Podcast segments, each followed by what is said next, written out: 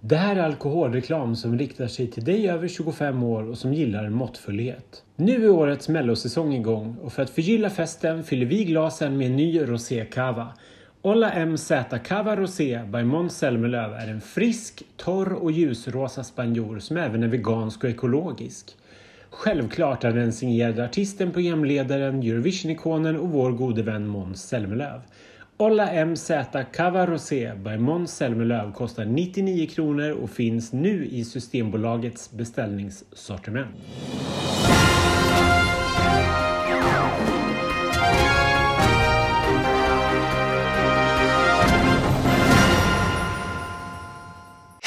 Allihopa och välkomna till QX Schlagerprofilernas podcast som nu går in på andra veckan under schlagersäsongen 2022. Schlagerprofilerna är fortfarande Ken Olausson och Ronny Larsson. även denna vecka. Och det var ju kul att göra podd förra veckan så det tycker vi fortsätter med. Och vi tänkte vi skulle lite sammanfatta eh, den första melloveckan men också givetvis sammanfatta lite vad som hänt i Europa och titta lite framåt. Och sen kommer ni också givetvis få höra massa härliga intervjuer. Och jag vill bara säga nu att de gör ju Ronny så jag har inte riktigt hört dem. Så därför kanske det är konstigt att vi inte kommenterar dem. Men vi och eh, jag njuter av dem samtidigt sen när podden är klar så vet ni det också. Men vilka det är, det får ni veta på lite senare. Var ska vi börja någonstans? Hur, hur känner du så här två dagar efter eh, lördagen? Har du, har du smält den här apostrofen? jag, jag säger bara lägg ner skiten. Nej, men det har, jag, det har jag gjort och när folk har pratat om det och frågat mig så har jag varit så här, alltså ja, ja, men det, alltså, jag känner mig så här chill. Jag bara, men det, det är väl sånt som händer att det skiter sig. Jag är mest besviken över att vi inte fick se det här nya röstningssystemet. Det, det sved, för det hade jag sett fram emot. Men jag, jag, liksom så här, jag orkar inte vara upprörd eller arg. Eller, och jag tyckte Oskar var ganska bra med tanke på förutsättningarna han hade att jobba med liksom i helgen. Och jag tycker låtarna var helt okej. Okay. Det var inget jag brann för det, direkt. Jag tyckte att det var helt rätt låtar som gick vidare. Alltså orka var upprörd över att eh, Danne Stråhed gick till Andra chansen. Det behövs lite utfyllnad där, för det kommer bättre låtar sen. Och jag vet, vill ju hellre att, att det finns låtar som kan plockas bort än att, än att vi står för ett blodbad när vi ska till semifinalen. Liksom. Ja, men jag tycker också, alltså den stora dock är verkligen inte, vi såg ju inte det komma, men bevisligen så har den ju funkat och den har funkat. Den verkar vara mera barnlåt än framförallt Malou, men, men, men lite även en Omar. Eh, så herregud, det är väl, det är väl helt okej okay. och det är ju, det är klart att resultatet kanske blev lite skevt, men jag tror inte det blev så skevt och jag skulle vilja säga att det blev helt rätt eh, när det de låtarna som gick vidare. Och jag håller med dig helt. Det, det är nog det jag blir mest arg på när folk klagar på Oscar och tycker att det var så här, killen freebasade liksom typ tio minuter på slutet. Det ska man ju komma ihåg. Jag tror inte folk, för, alltså eftersom inte folk där ute har sett det nya röstningssystemet, för det var ju nytt, så är det inte så lätt att förstå vad det var egentligen som skulle ha hänt i andra delen av programmet. Men vi som såg det på repetitionerna vet ju att det var ju liksom ett helt annat slut. Det skulle ju liksom varit tavlor och det skulle räknats upp tolvor och tior och hela den här grejen. Och nu istället on the fly så fick liksom Oscar improvisera fram någonting. Han borde ju typ ha en Guldbagge för det där istället, att folk stod och hojtade i öronen när man skulle gå och säga och göra. För det var ju liksom ingenting. Och det, det, tror jag, det har jag aldrig varit med om under de vad är det, 16 åren som vi har tittat på det här, att det har varit så stor, att det har varit ett helt annat program som är i tv i direktsändning än det som har repeterats i flera dagar. Så med det sagt så tyckte jag att det var verkligen helt absurt eh, bra skött av honom. Så jag, jag, hoppas att ingen, liksom, när folk muttrar om Oscar så tycker jag verkligen, då, då, förstår man inte riktigt vad det var han gick igenom där. Det är inte lätt att leverera liksom, ett manus när någon ropar andra saker i öronen på en hela tiden. Så det är väl det, är väl det. men annars är jag också med dig. Det var ju kul. Sen tyckte jag att, det sa jag väl också i eh, Schlagerstudion att programmet var så fult. Det, det, är ju tydligt, det är väl ingen hemlighet heller, att när Christer slutade så slutade ett gäng som tyckte att nu har vi gjort det här i 20 år, det var ju 20 år förra året, som, som också liksom tyckte att det var dags att, att, att göra andra saker. Och det, det märktes lite i programmet. Det har varit så fruktansvärt streamlined och alltid perfekt nu för samma personer har gjort saker i 20 år. Och det märks ju. Det är ju såklart kanske inte Christer personligen som är ansvarig för att allting har blivit sämre, men, men det är ett gäng eh, som har försvunnit, så här, att det syns menar, att det är liksom massa tomma läktare i bakgrunden. Det brukar man aldrig se, att folk är gröna i ansiktet och så här, eller att alla står i en stor klunga och så är det alldeles tomt i högre bild och sånt. Sådana saker är man liksom inte så van vid att se. Men samtidigt hade du en poäng som vi pratade om, att det var lite mer punk över det hela. Ja, men jag gillar ju det. Liksom. Jag ser ju hellre ett program som vi fick se i helgen, där det känns lite så här, ja, men lite lortigt i kanten. Och det är klart att, att det inte var jättesny ett jättesnyggt program, men mycket hellre det här än Lena Philipssons begravningsgudstjänst som var på deltävlingen för, för första, år, första veckan förra året. Jag, jag, jag bara rycker på axeln åt det här och bara, det är väl inte hela världen. Det, jag tycker att det är kul att det händer någonting och att det inte är så himla slätt och strömlinjeformat. Liksom. Sen eh, måste jag säga, apropå fula grejer, för då kan vi ju komma in på, eh, på Cornelia. Eh, Cornelias nummer, ska vi säga, inte fula grejer och sen kopplingen Cornelia. Men jag har stört, jag har tittat om på det där numret så många gånger och jag stör mig på att det är så, att det, det tycker jag är fult. För det finns en jättebra tanke med numret, men jag tycker det är jättefult när hon står där ute i publiken på den här pucken som jag inte alls tycker riktigt funkar. Jag vill befinna mig i en liten värld på scenen och då och då se publiken. Jag vill inte se publiken liksom skymta förbi i bakgrunden när hon snurrar på den här och så. Det tycker jag är jättefult. Ja, men det är ett typexempel på det jag pratar om, att, att numren är inte rena, utan att man ser till exempel där också alltså upplysta tomma stolar bakom och då kommer jag, då trillar jag ut ur, ur Cornelias värld, för jag ser andra saker och det kan vara jag som är lite störd. Men, men sånt är det jag menar, att man har liksom inte tvättat numren. Jag tycker också det. Eh, och sen så tror jag väl kanske hon vill haft ett så live stuk på slutet, men det blev lite väl mycket. Att det blir liksom, det blir det, blir, det blir inte alls eh, speciellt kul. Så jag hoppas verkligen att de lär sig under de här veckorna att det ser snyggare ut sen i finalen. För jag tycker också att det är en bra idé. Alltså, det, det finns ju vissa liksom delar i det. Alltså, det är inget fel på numret, det är fel på liksom exekveringen av numret för att använda. Ja, men jag tror liksom att man, här, jag tror man skulle behålla mycket mer in mot scenen. Nu ska var och varannan liksom traska ut och ställa sig på den här större Mm. pucken liksom ut i publiken. Och jag tycker inte riktigt att det funkar. Jag vill, jag vill liksom behålla sig i den här världen. Så att här finns det jättemycket att fila på. Liksom. Jag tänker bara att jämföra med hur till exempel dotter Bulletproof såg ut och hur snyggt det var när hon bara stod på scenen. Jag vill befinna mig i den världen. Eller Erik förra året, liksom, eller vad som. Mm. Jag tror, men, men det här är ju en poäng, eller alltså det här är ju deras poäng från SVTs sida, för det vet jag att han, att, eh, han som gjorde scenen eh, sa ju att scenen är gjord så för att man ska få in publik i numren eftersom det förra året då var absolut ingen publik överhuvudtaget, så ville man i år göra precis tvärtom och ha med mycket mera publik i numren än vad man brukar ha i Mello. Så det är ju det är en medveten strategi från deras sida att det ska traskas genom de här människorna som sitter där framme för att man ska se att nu är folk tillbaka. Och då kan jag tycka att man tappar lite det när det sen är tomma läktare som spretar bakom. Då ja. men, eh, men det är ju tydligen en, en grej de har, de har tänkt. Som, ja, vad som än vinner sen hoppas vi att det är borttvättat när vi kommer till Turin.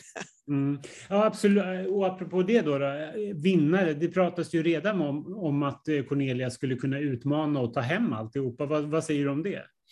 Nej, men det känns väl som att hon åtminstone kommer vara en av fyra om man säger så. För det är ju alltid någon varje vecka som får lite mer, brukar det vara. Sen har vi varit på veckor där vi ibland känner att varför, varför här fanns ingenting. Eh, men hon, när man kommer från ingenstans, eh, man går vidare direkt och nu är det, var det väldigt tydligt också, det var den som flest röstade på för att vi hade bara ett system att visa, så det handlar liksom inte om olika grupper heller. Eh, och hon Nej, men sådana här genombrott är ju den här tävlingen lever för och det är dessutom en jättebra låt och hon är bra. Så att det är klart, jag, jag känner direkt att hon åtminstone kanske kommer topp tre eh, och är absolut en kandidat och, och då har vi ju tre veckor kvar där vi inte hört någonting. Så jag, jag vill inte ropa ut kanske säga, jo men det är klart att kommer vinna, men vi har ju lärt oss att det, det, är man bra i första, det hänger kvar rätt bra de här senaste mm. åren. Alltså, imponerar man snabbt så jämförs sen allting mot Cornelia. Eh, så kommer det vara. Mm. Ja, men så, är det, så är det absolut. Eh, och sen kan vi väl säga också att Melodifestivalens första deltävling det här året får väl ändå räknas som en succé med tanke på att man hade 3 miljoner 108 000 eh, tittare och det är ju en fantastisk siffra med tanke på tv-klimatet idag. Ja, absolut. Jätte, jättebra. För allting över 3 miljoner är ju egentligen hysteriskt. Det är ju inga andra tv-program som är i närheten av det i Sverige över tre miljoner. Det är ju ingen som är där någonsin. Eh, och sen har ju Cornelia och Robins låtar är ju såklart inte släppta, men vi har ju eh, redan sett att de andra låtarna har dansat upp på listorna. Fyra av, av de fem utslagna låtarna gick in som topp 20, vilket är jättekul. Och sen har vi stackars Shirley som gick in på en 72 plats. Det kanske vi inte ska prata så mycket mer om. Ja, nej, men det, det är kul att de, att de hoppar in. Så hoppas vi att de har lite standkraft. Vad heter det? Nej, men jag hoppas att de stannar kvar ett tag i alla fall, så de inte försvinner ut direkt eh, om två, tre dagar, utan att de ligger där. Ja, men precis. Att de, att de puttrar sig kvar och att de framförallt att kanske Hallabaloo och eh, Teos håller sig kvar och i hits när vi väl kommer till semifinalen. Det, det vore ju extra viktigt och roligt. Men då tycker jag att vi kopplar in Annette Brattström som får prata lite grann om det här apphaveriet och just hur man ser framåt. Eh, hur kommer det se ut kommande helg just när det gäller det här och för att motverka att samma sak händer igen? Hallå Melodifestivalens projektledare Annette Brattström. Vad var det som hände i lördags? Det som hände var att det finns ett inloggningssystem hos SVT som appen använder sig av. Och det visar sig att i det inloggningssystemet så fanns en begränsning för max antal användare. Vilket gjorde att en del av användarna som då skulle logga in i appen blev utslängda när de försökte göra det. Hur ska SVT se till att det här inte händer igen på lördag? Ja, vi har felsökt och det gjordes tester igår. Den här begränsningen är nu borttagen. Och sen så gjordes det skarpa tester igår eftermiddag igen för att helt säkerställa att det här inte kommer att hända igen. Och så vet jag att man imorgon kommer att genomgå en risk och konsekvensanalys återigen då och verkligen säkerställa att det här ska fungera. Så vi har gjort allt vi kan för att lokalisera felet, åtgärda felet och nu återigen då testat det här i en skarp miljö. Så det ska fungera på lördag. Är det en enkel sak att testa eller, eller känns det alltid så här, åh, nu blir det en helt annan grej när man ska ut och det är tre miljoner som ska ta del av det här? Jag kan inte svara för om det är enkelt, utan det måste de som arbetar närmast med det svara för. Men så här, vi testar ju för att vi verkligen vill kunna säkra att det ska fungera. Men eftersom det gick som det gick i lördags så kommer vi faktiskt att ha både hängslen och livremmar. Så vi kommer att lägga tillbaka telefonnumren under det att låtarna framträds för att verkligen vara helt säkra på att vi inte hamnar här igen som vi gjorde nu i, i premiärprogrammet. Så att, eh, det, det, ska gå på lördag. Och så till helgen blir det i alla fall det nya systemet och vi kommer få ta del av den här röstningen om allting går som det ska? Ja, det ska vi göra. Fanns det aldrig planer på att ändå använda de röster som hann komma in via appen i lördags? Nej, vi har ju sagt så här att om någonting händer i röstningssystemet med appen så är telefonrösterna vår backup. Och skulle hända någonting med telefonrösterna så är hjärtrösterna vår backup.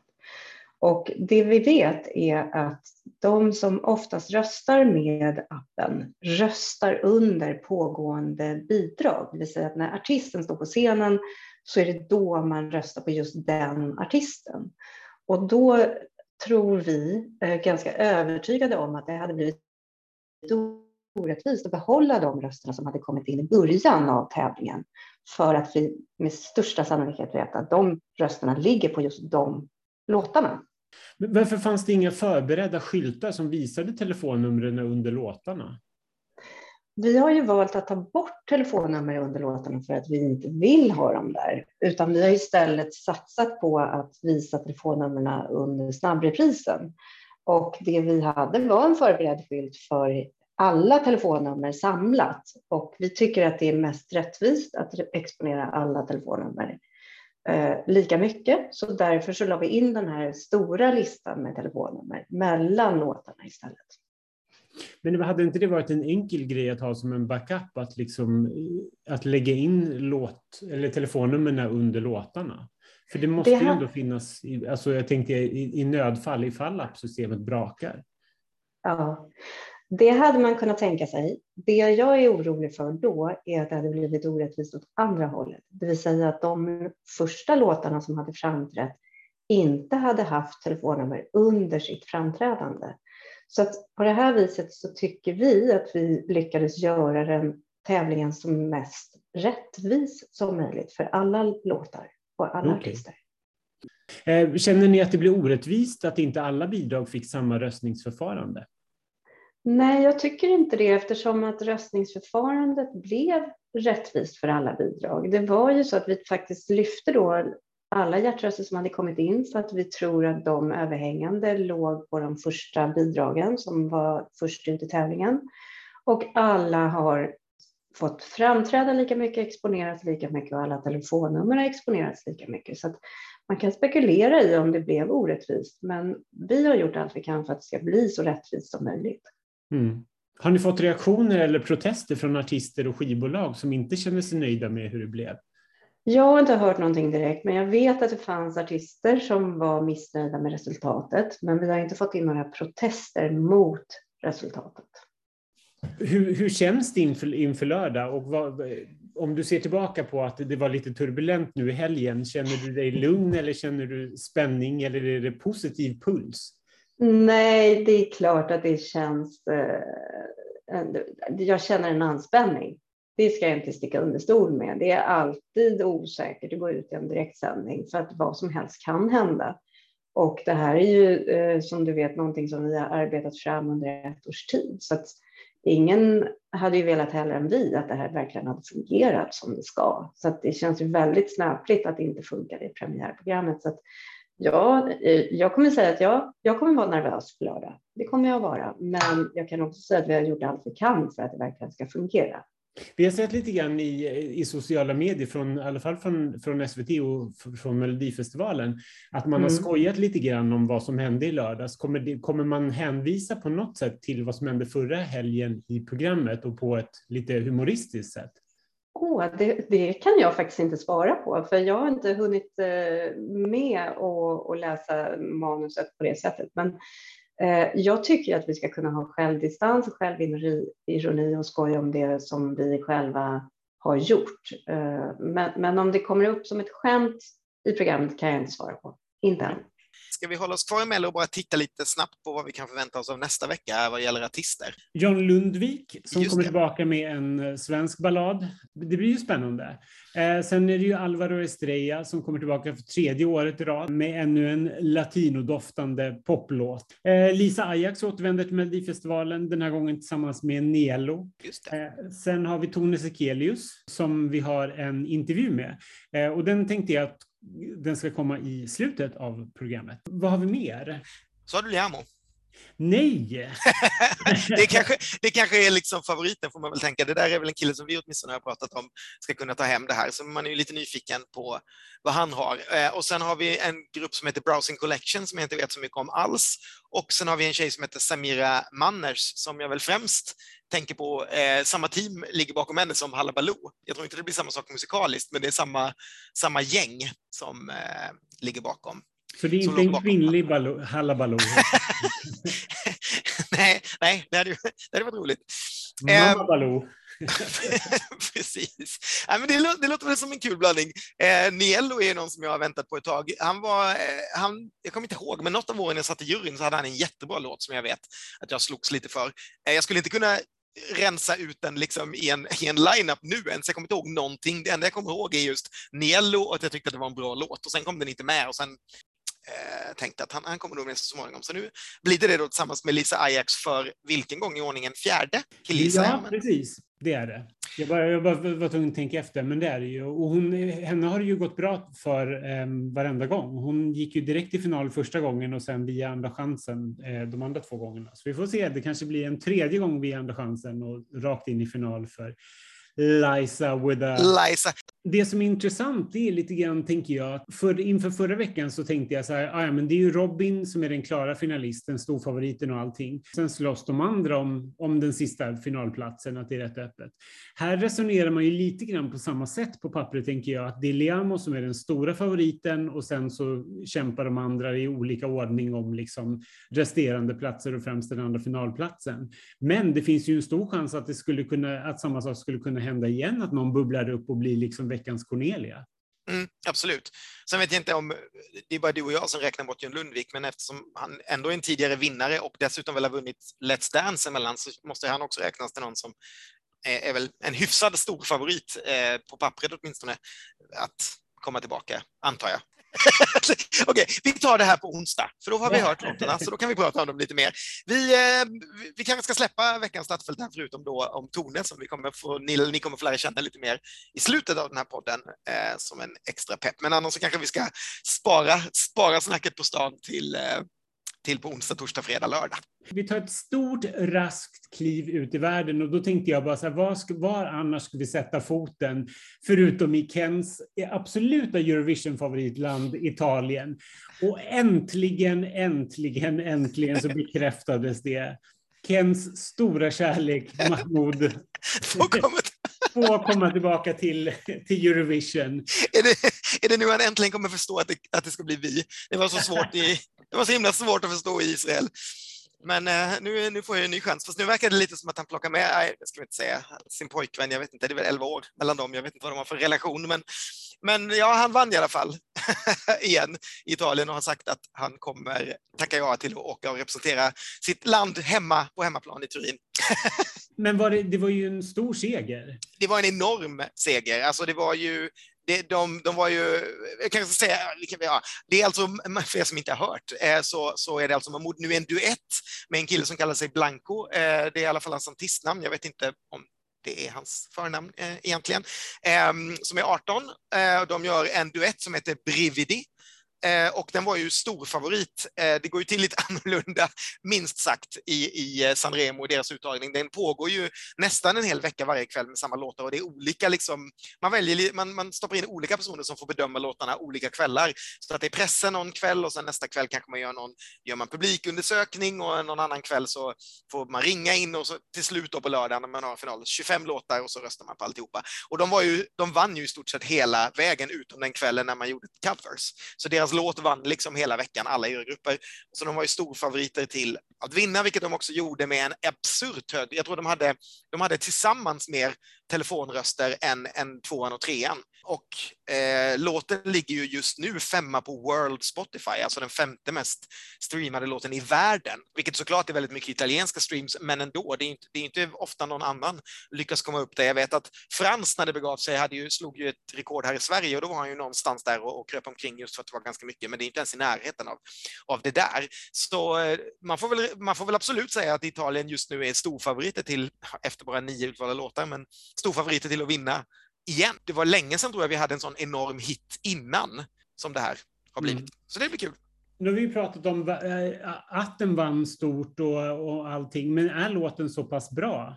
Jag vet jag måste säga att jag är lite förvånad. Jag, tycker, jag håller ju själv Soldi långt, långt före. Jag tycker att Soldi fortfarande, jag kan lyssna på Soldi fortfarande. Jag tycker att det är en fantastisk låt. Jag tyckte också att det fanns riktigt många bra låtar i Italien eh, och det fanns ju liksom några ballader som jag kanske höll bättre, eller två låtar som jag kanske höll som bättre låtar. Men det är ju en bra låt, det kan ju ingen säga. Och framförallt så är det ju en låt som verkar gå hem bredare än för oss Eurovision-fans, om man säger så. Den, den, det, är obviously, det, det, går ju inte att förneka att det var rätt låt de skickade. När man har en sån enorm hit så är det klart att man vill för tävlingen att det är den som ska gå vidare. Men som låtmässigt så kanske det inte är den som, ligger, som låg högst bland de jag lyssnade på innan. Men eh, det är, inte, det är absolut inte en dålig låt. Jag tycker att det är en riktigt, riktigt bra låt. Mm. Absolut. Um, och det är, det är ju som sagt jättekul. Vi, vi har ju alltid brunnit för att hits ska, liksom att Eurovision ska yngla av sig hits. Eh, och att det märks på listorna och efter förra årets framgångar med Måneskin så hoppas man ju såklart att det händer igen. Så det viktigaste för mig kommer alltid vara liksom att, låtar, att låtar som är hits vinner och liksom för Eurovision framåt. Men eh, medan vi ändå pratar om det, jag hade ju en personlig favorit, en eh, kille som heter Irama, som sjöng en låt som heter Ovunke Sarai, som är fantastisk, en jätte, jättefin ballad. Ehm, så den får ni gärna upptäcka vid sidan om.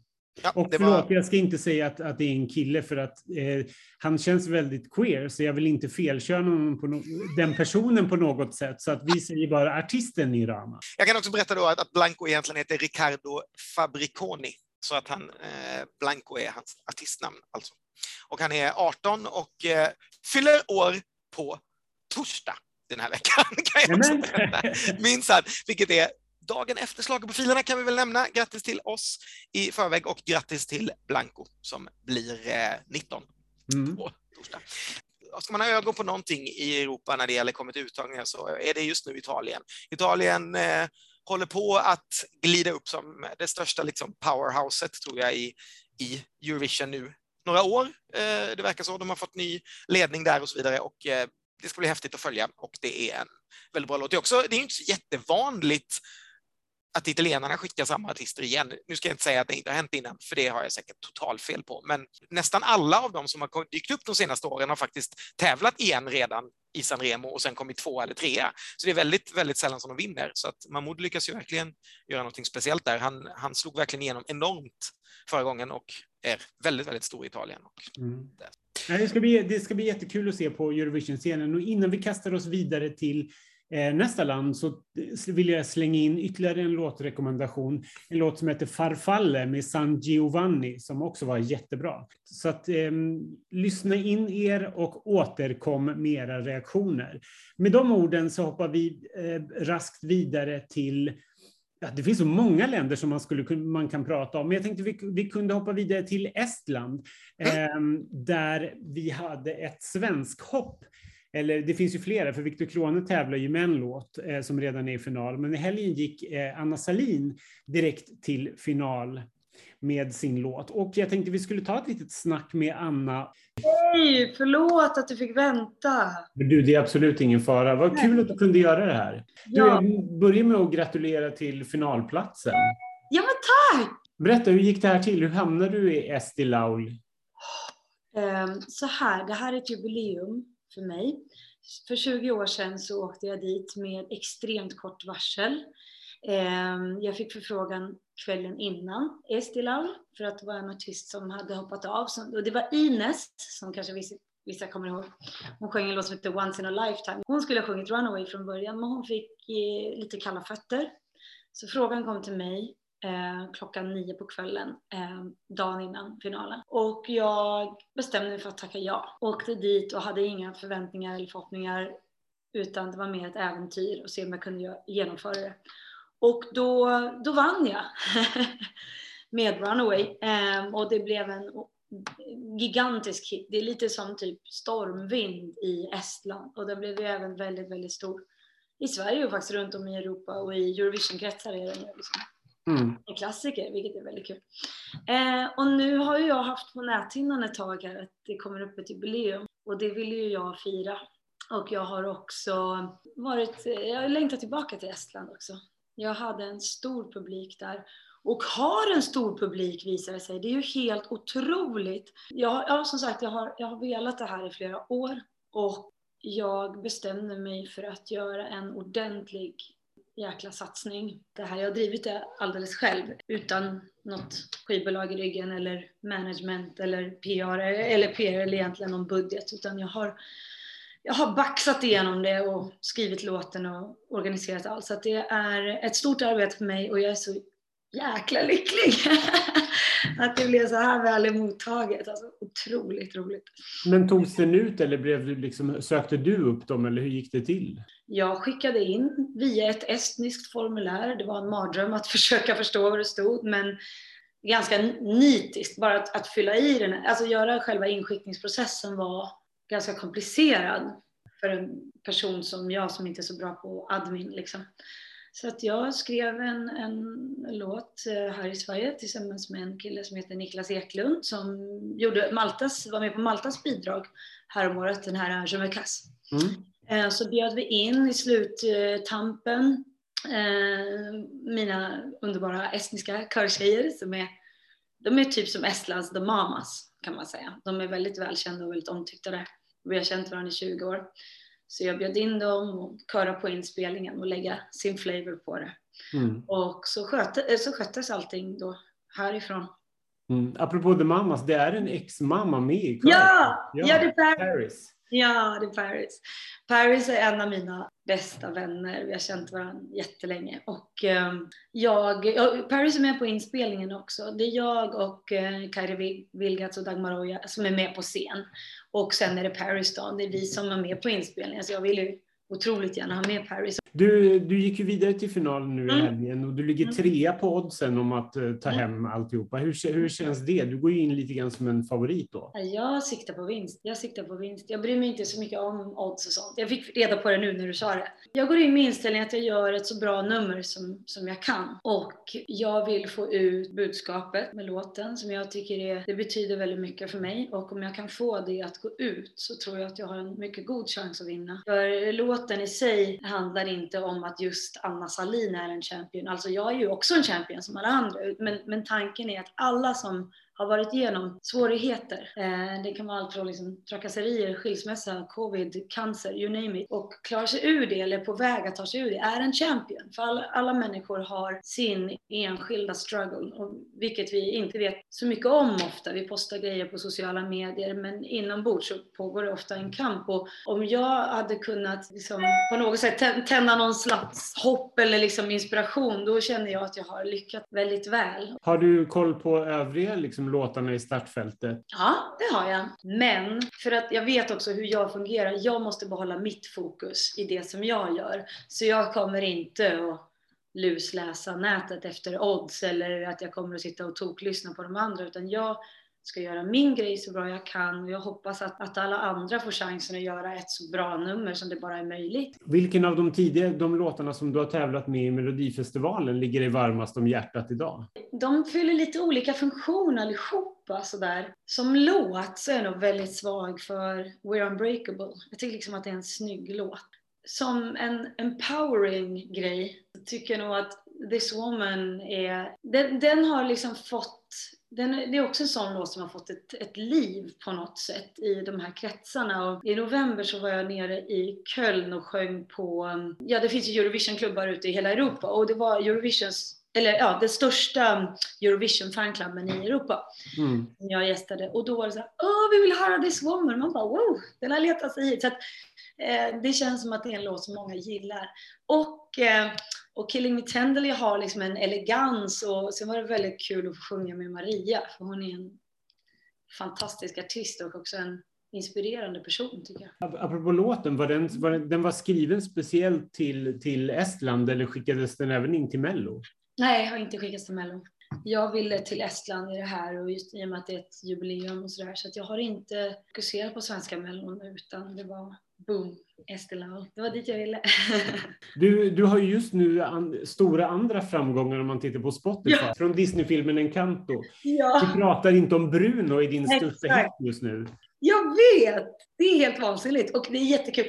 Det där är så märkligt. Att vara artist är det enda yrket som jag har haft i hela mitt liv. Så att jag har haft stora uppgångar, stora motgångar och allt däremellan. Plötsligt så tar något fart utan att man anar. Jag menar, Eh, Champion nu, det har varit fem månaders heltidsjobb för mig. Eh, I och med att jag är ansvarig för hela liksom, nummer till outfit. Jag har ju tagit in det bästa teamet, men det är ju ändå jag som är exekutiv producent för det hela kan man säga.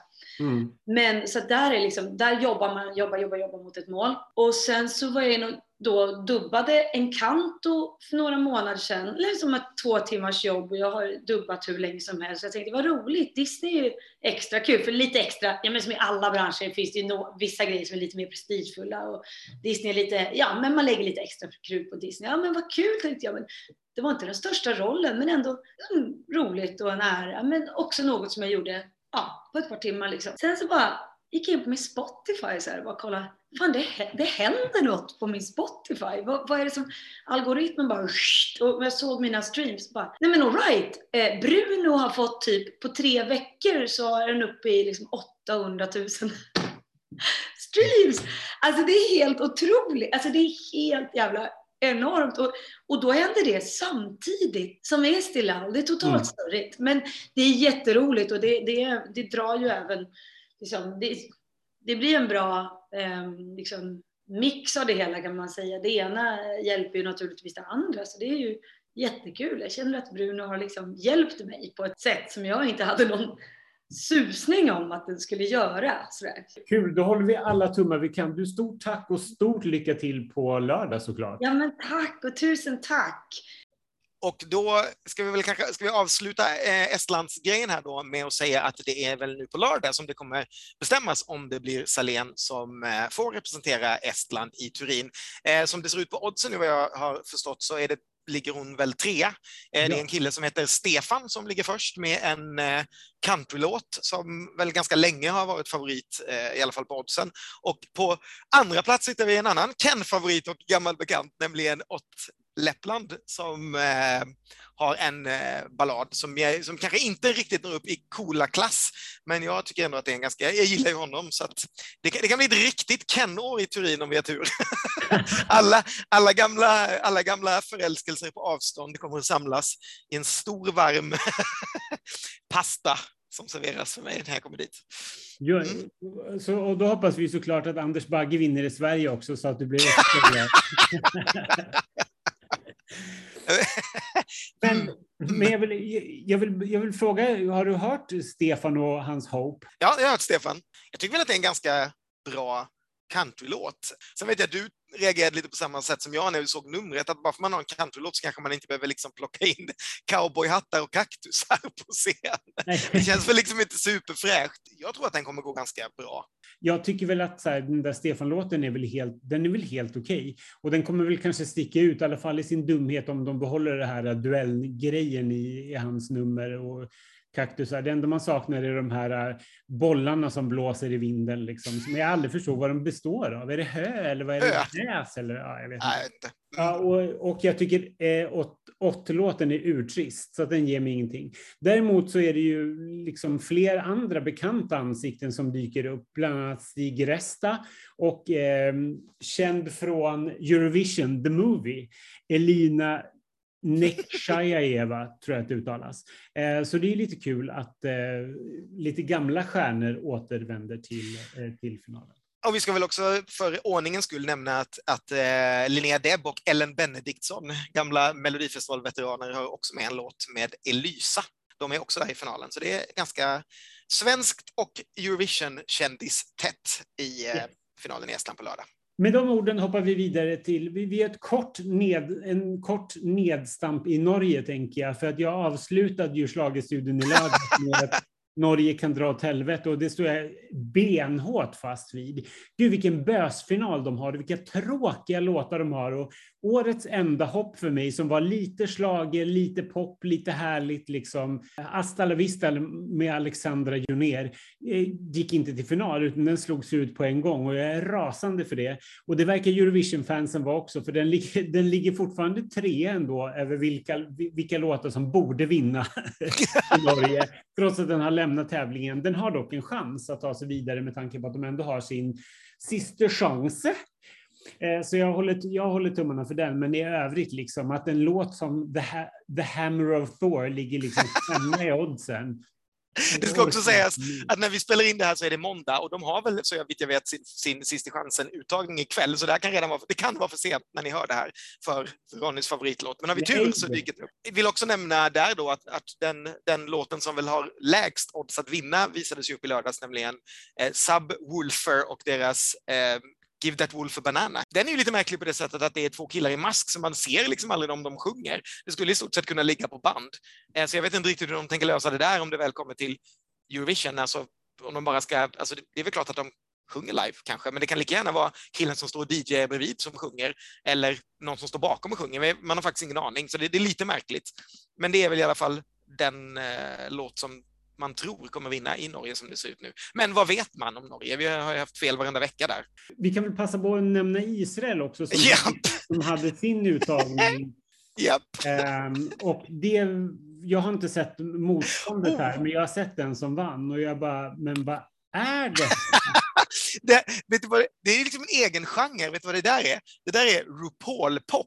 Det där är liksom, i första avsnittet på Drag Race nu för tiden så ska det alltid alla drugor visa upp i en liten sån här revy vad de gör. Och då mm. nästan i varje sån så är det nästan alltid tre eller fyra stycken som gör sin senaste singel som de mimar till. Och det är alltid något sånt här ja, men ni vet, något som funkar jättebra när folk är jättefulla på någon klubb någonstans lokalt i USA, bla bla bla, och så handlar det om Precis det är Israels låt. Det är någon som och nu ska jag inte, jag ska inte sexualisera honom på något sätt, men om inte den mannen är homosexuell så är inte jag det heller. Och men liksom koreografin, låten, allting ser ut som det är hämtat ur liksom någon av dem som, är, som, som kommer få lip sync for their lives lite senare i programmet i RuPaul's eh, Drag Race. Så att jag, jag, kan inte förstå vad motståndet var på det där. Hur kunde de välja det där? Det, det är mm. så konstigt. Och det är, nästan, det är liksom ingen låt heller. Det är bara liksom, nej det bara är. Nej, gud vad konstigt. Den heter I am, alltså bokstäverna I am. Um, och han heter Michel eller Michael Ben David. Men alltså, man kan ju sätta liksom, det här är en så här, vad heter det, gay drinking game under tre minuter. Det är liksom så här, det är falsett, det är den här hukdansen eh, som, som är väldigt het i dragsvängen. Det är tuttskak, det är, Israel, det är ett israeliskt dansparti. Ord som förekommer i texten, flawless, ferocious, crown och sex appeal. Alltså, det enda positiva jag kan säga om det, det är att den har ett, så här, jag gillar bitet i, liksom, i, i, i låten, för jag tycker att det är kul, det är alltid kul med upptempo. Och det här israeliska tutskakspartiet tycker jag är ganska härligt. Men bortsett från det, alltså det, är en så här, det här är en så här självgod bög som, som tror för mycket om sig själv och som i år framöver kommer ringa till eh, Gran Canaria Pride om att be att få uppträda där på Jumbo Center. Men jag bara klarar inte av den här typen av musik. Jag tycker det är ett stort hittepå. Ja, jag, jag, jag skriver liksom under på allt. Killar, det är killar som vill, som vill vara Eleni Foureira. Punkt. Ja, men eller hur? Det, det är så Eurovision-fans som skickar ja. in en egen låt och sådär. Och det ska sägas att så funkar det tydligen inte i programmet, utan man, artist och låtar valdes nästan separat. Eller artisterna har gått långt i det här med X-Factor och sen har liksom publiken valt låtar till dem. Så det var någon som tyckte att, ja, jag vet inte. Jag tycker att det där var ganska hemskt också. Eh, ja, nej, det, det föll inte mig i smaken heller. Men... Och, och, jag är helt säker på att det inte kommer falla någon annan i smaken heller. Det där kommer vara chanslöst. Om det inte visar sig att det är ett jättestort balladår, för då, där, då sticker det där ut och då kan det segla vidare. Men annars så tror jag att, liksom att folk kommer rynka på näsan och bara, men Israel, vad håller ni på med? Mm, ja, men, ja, men verkligen. Det, det, kunde ju liksom inte vara längre mellan Mahmoud och, eh, och den här killen. De två låtarna som då blev klara eh, den här veckan men det var väl de som blev klara och det fanns, vi har redan gnällt på Norge och eh, pratat lite om Estland. Och det är alltså Estland som har final nu, som kommer bli klara den här veckan. Men även Lettland och Litauen, så hela Baltikum kommer ramla in eh, med, tre, med tre låtar i, i veckan. Och även Ukraina kommer ha final på lördag. Så det ska bli intressant där. Jamala är tillbaka i juryn som ju har 50 procent av makten i eh, Ukraina. Hon var ju famously med där och skällde ut Marov så att hon inte ens fick åka och tävla sen eh, för några år sedan. Ja, vad, vad, kan vi säga mer? Eh, I Litauen tävlar ju en låt som heter Eat My Salad som har fått ett litet liv på TikTok eftersom första, och nu får ni barn sluta lyssna, men den går eh, Instead of meat I eat my veggies and pussy eh, Eh, är ju liksom starten på den. Så den, jag, vet inte, jag vet inte riktigt vad som är favoriten i eh, Litauen, men det är ju den låten i alla fall som har spridits. Fruktansvärd låt i sig, men visst, det är väl härligt att eh, göra ett statement om det. Det är en veganlåt, alltså. Den, den fortsätter sen att handla om att man ska äta sina grönsaker och inte döda djur, men man ska äta veggies and pussy. Och sen i eh, Lettland då, så är det ju också en gammal bekanting, nämligen Aminata, som ju eh, tävlade och nu kommer jag inte ihåg vart det var. Var det i Stockholm? Nej, det var det inte. Det var året innan Stockholm, 2015 då, va? Ja, i Österrike. och sen hade hon skrivit låten i Stockholm till just. Eh, och nu är hon tillbaka igen då, men har tyvärr fått covid tror jag, så att i semifinalen så har hon suttit hemma och sjungit framför Zoom, men vi hoppas väl att hon kan vara tillbaka i finalen där. Jag har faktiskt inte hört. Men vänta, nu sa jag fel. Eat, Eat My Salad är ju i Lettland också. Nu, nu glömde jag som Litauen, det är ju Lettland den är också. Så det är Aminata och Eat My Salad som slåss, om, eh, slåss i Lettland. Förlåt, nu... Usch. Lettland och Litauen, det börjar på L båda två. Litauen har jag ingen aning om. Glöm Lettland. Litauen. You lost me at salad. det var väl i stora drag det som händer i Europa och, och eh, det kokar ju och händer massor med saker eh, framöver, vilket jag tycker känns eh, jättespännande. Eh, den, den tionde till exempel, dagen efter, efter vår födelsedag, så får vi reda på vilka låtar som, och artister som ska tävla i Danmark. Just det. Eh, samma sak med de eh, kroatiska och de tyska låtarna eh, som blir aktuella för tävlan, vilket känns jättespännande. Island har ju också släppt sina låtar förresten i veckan, inte för att vi behöver gå in på det närmare, men för er som är intresserade så kan man lyssna på alla deras låtar också nu. Jag hittade ingenting vid en snabb genomlyssning som jag vill ta upp här, men eh, Island har ju, har ju lite eh, haft, haft två år nu när de har levt lite på, på Daddy så det ska bli intressant att se var de hamnar någonstans. Eh, och det har ju gått väldigt bra för Daddy får man väl säga. Nu vet vi ju inte hur första låten gick, men vi kan ju tänka oss i alla fall att den var lätt topp fem och kanske topp tre och kanske till och med en vinnare mm. det året som det inte blev någon Eurovision. Så det låter ju förvånande måste jag säga att, att du inte hittar någonting vid första genomlyssningen. Ingenting som kändes vinnare i alla fall, alltså av, av Eurovision. Jag sitter och försöker, försöker eh, kompensera för mitt Litauen-fiasko genom att se vilka som var med i deras final. Men det, det sa mig inte så mycket kan jag säga, mer än att i Eva, ja, med världens längsta efternamn, eh, kommer vara med igen. Du vet hon som sjöng When We Were Old i 2018. Hon är med igen i deras final, men i övrigt så har jag känner jag inte igen det. Jag inte så jäkla, brukar inte följa de litauiska uttagningarna speciellt nära. Så att eh, they, they have to surprise me. Man saknar lite grann, alltså så här, det, det, är ju väldigt kul att det händer mycket och så, men ibland kan man ju tycka att det är lite skönt att det finns några länder som bara tar ut sina låtar. bara, nu, här får ni den, det här är det som tävlar för det här landet. Nu är det liksom så här, var och varannat land har ju semifinaler och liksom olika uttagningar och ditten och datten. Och man orkar ju inte hålla ordning på det och då kan ju folk säga på samma sätt som, som de säger till oss som Melodifestivalen, titta bara på finalen då. Ja, absolut, men jag tycker att det är skönt skönt ändå att ha lite koll och bara sätta check för den här, att nu vet man att det är Litauen eller nu vet man att det är det här. Och framförallt, alltså, vi är ju så pass gamla också så man har en hyfsat mogen approach, ibland i alla fall, till vad som går vidare och vad som inte går vidare och man kan ju hitta massa kul grejer. Alltså det här är ju själva grejen med att gilla Eurovision, att man kan hitta saker på olika språk och märkliga artister som man aldrig, aldrig skulle hitta annars eh, i det här. Jag menar, vem trodde att du och jag skulle sitta där och ha två italienska favoriter som inte liksom får åka till Turin. Eh, det är, sånt, sånt är ju liksom häftigt, så på det sättet vill man ju ha lite koll. Men visst, man kanske inte, kanske inte är sådana så att vi grottar ner oss i alla de, eh, de här eh, litauiska deltävlingarna.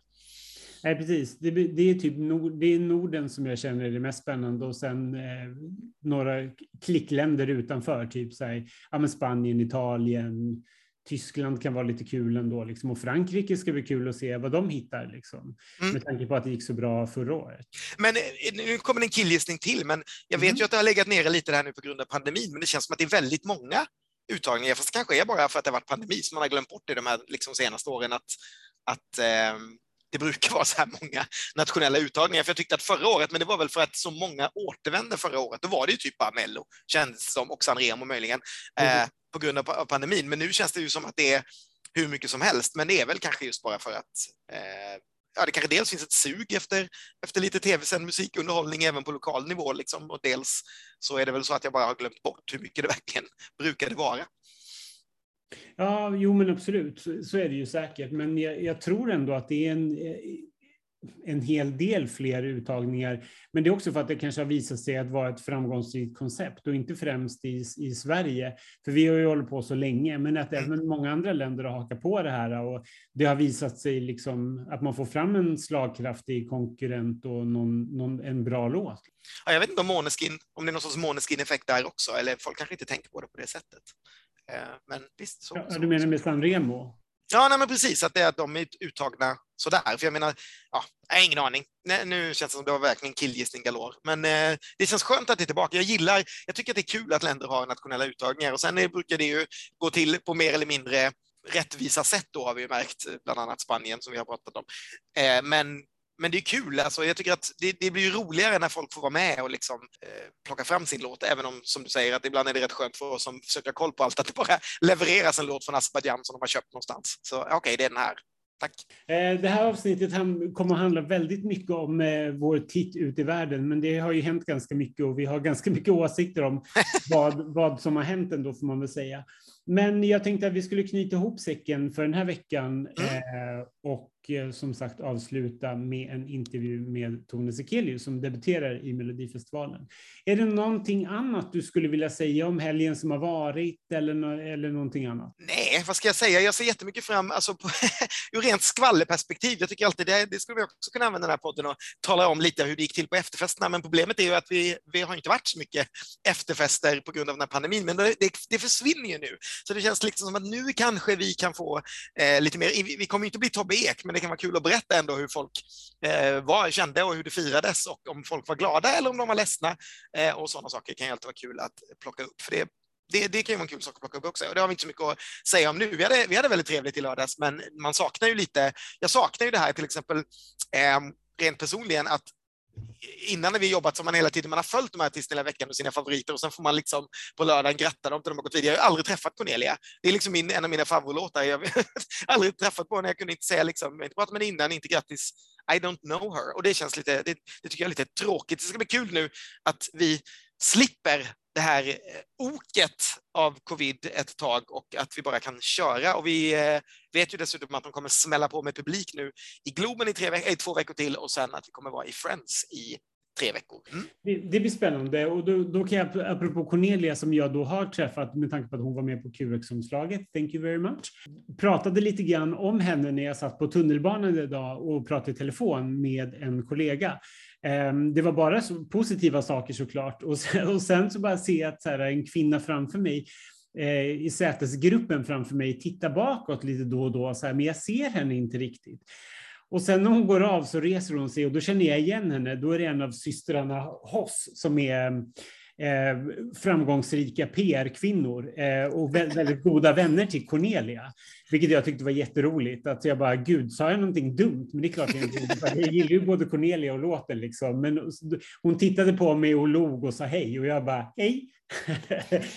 lite, lite rädd. Eh, så det var lite roligt. Men Ehm, nu knyter vi säcken om vecka ett i Melodifestivalen och eh, siktar enbart framåt. Dags för vecka två och vi skulle ju egentligen ha befunnit oss i Göteborg. Nu kommer vi inte göra det. Vi kommer vara i Stockholm och Tone Sekelius debuterar alltså i startfältet. Hej! Hej! Jag ska vidare på en annan grej, så jag kommer vara lite uppe i att ta mitt smink samtidigt, men jag hoppas att det är okej. Okay. Vi kan ju lite grann storyn om hur, eh, att den här låten skrevs för eh, ett antal år sedan och att den inte har ändrats så mycket fram till nu. Men kan man, vad kan du säga om den, liksom, om du ska beskriva den med egna ord? Alltså, den, den är jävligt personlig och jag eh, är det typ det jag tycker är coolt med den, att den skrevs för, skrevs för fem år sedan och att texten fortfarande är väldigt relevant och att jag tycker om den lika mycket nu som jag gjorde när, jag, alltså när vi först skrev den. Och egentligen så kort och gott så är väl den så här, lite kritiserande till samhället på ett sätt som inte är typ beskyllande utan mer att man lägger fram det på ett sätt som är så här, är inte det här sjukt? Är inte det här sjukt att världen fortfarande ser ut så här? Men att refrängen är... Um, man går liksom ifrån, liksom, när man lyssnar på låten, hoppfull. Så det är inte bara ett slag i magen utan det är ja, men ett, ett klimax av hoppfullhet i typ refrängen. Det är ju en, det är en upptempolåt. Eh, kommer, är det liksom, har du övat in massor med danssteg eller håller du till sången främst? Jag håller mig till sången främst och det var väl också någonting som jag var ganska tydlig med i, när vi började prata om själva numret. Att jag, jag är inte en dansare, jag har ingen aspiration av att bli en dansare. och jag vill inte göra det mycket svårare för mig själv än vad det redan kommer vara. Så att eh, lite movement kommer det vara, absolut. Men förvänta er inget liksom Beyoncé moment. Du, jag måste fråga, när jag sökte, kollade upp dig på Spotify så, så ligger du ju där, men då ligger du under namnet Thomas. Hur, hur känns det? Kan man inte ändra det? Jo, vi är lite mitt i det just nu. Vi håller på att skapa en ny profil och eh, ska göra någonting åt den gamla profilen. Så att, eh, förhoppningsvis till den 12 så är allting löst. Men jag tänkte, separerar du det som du släppte under, under ditt andra namn än det du släpper nu? Eller känns det liksom, ja men det spelar ingen roll, det är ändå toner liksom. Jag ser det här lite som en rebranding musikmässigt för att jag, jag vet inte, jag, jag vill gå ifrån en influencer som, som gör musik och bli fully artist. Inte för att jag vill lämna influencergrejen men för att jag vill bli tagen mer seriöst artistmässigt. Därför vill jag typ starta på nytt. Du är den första transpersonen som är med i Melodifestivalen och tävlar. Är det tröttsamt att prata om det här eller känns det, känns det viktigt fortfarande att, att liksom upplysa människor om det? Det känns eh, lite både för att samtidigt som jag tycker det är jävligt viktigt att prata om det och jag vill prata om det så är det också att jag ibland kan tycka att jag nästan blir, ja alltså att det är liksom huvudsaken. Att jag är första transpersonen som är med. Fastän jag ser det mer som en, en del av mitt performance. Det är alltså, en del av min performance men alltså det är mer en del av mig och det, jag, jag, egentligen, jag är mer än bara trans. Det blir det jag vill komma fram till. Att här, jag tycker det är väldigt viktigt att prata om det och jag vill verkligen ta den här plattformen samtidigt som ja, jag är liksom lite double-sided för att varenda intervju handlar typ om det här och ibland vill jag också bara vara, bara vara jag och bara vara artisten Tone. Och eh, jag hatar att min typ medverkan vare sig jag vill det eller inte, blir politisk och min existens blir typ politisk för att det finns så lite representation av transpersoner. Och det är lite därför det blir så himla bittersweet för att jag tycker det är så himla mäktigt och så himla fett att jag är en första transperson och att jag liksom får ta den här platsen, representera, vara en förebild för andra transpersoner, allt det här. Samtidigt som jag också bara vill vara artist som är med i Mello. Jag kommer göra allt för att representera, utbilda, allt det här. Och ja, Gösta som sitter där hemma i soffan och är liksom 54, aldrig hört vad en transperson ens är. Jag vill vara personen som får Gösta att fatta att säga, ah, det är inte liksom så illa som man kanske har tänkt sig eller whatever it is. Men jag vill också ibland inte vara en aktivist konstant. Mm. Så det är väl det långa svaret. Har din transition påverkat ditt, liksom din röst på något sätt? Har det varit ett problem? Ja, det har liksom inte påverkat så mycket i själva transitionen för att eh, hormoner och sånt, det är en ganska vanlig eh, missuppfattning att eh, rösten förändras. För att jag har redan gått igenom mitt målbrott och östrogen verkar inte på samma sätt som testosteron gör hos transkillar till exempel. För testosteron, alltså man får mör mörk röst ganska snabbt på testosteron, men på östrogen då händer ingenting med rösten. Okay. Ehm, det som har påverkat dock var innan jag egentligen kom ut och fick typ stressrelaterat problem med min hals plus att jag undermedvetet försökte lägga min röst i ett högre tonläge. Mm. Vilket gjorde att jag fick typ inre spänningar i min hals och blev rösttrött så det enda var att det hade blivit någon typ av inre spänning som var kopplat till stress också. För att så fort jag mådde dåligt eller blev stressad så var det som att jag nästan inte kunde svälja. Mm. Um, och där blev också typ sången påverkad för att det var jobbigt att ens sjunga mer än tio minuter.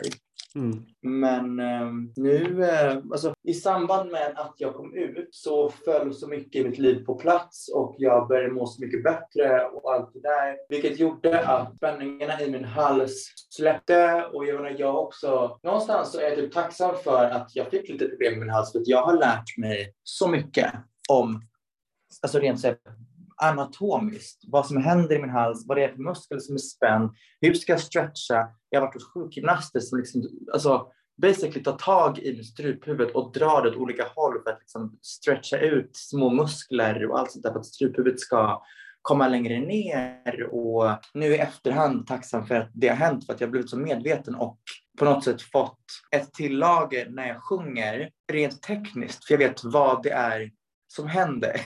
ja, jag, alltså, med att jag kom ut så har jag också mitt, inte, inte, inte intresse, men så här, det roliga med sången har kommit tillbaka igen.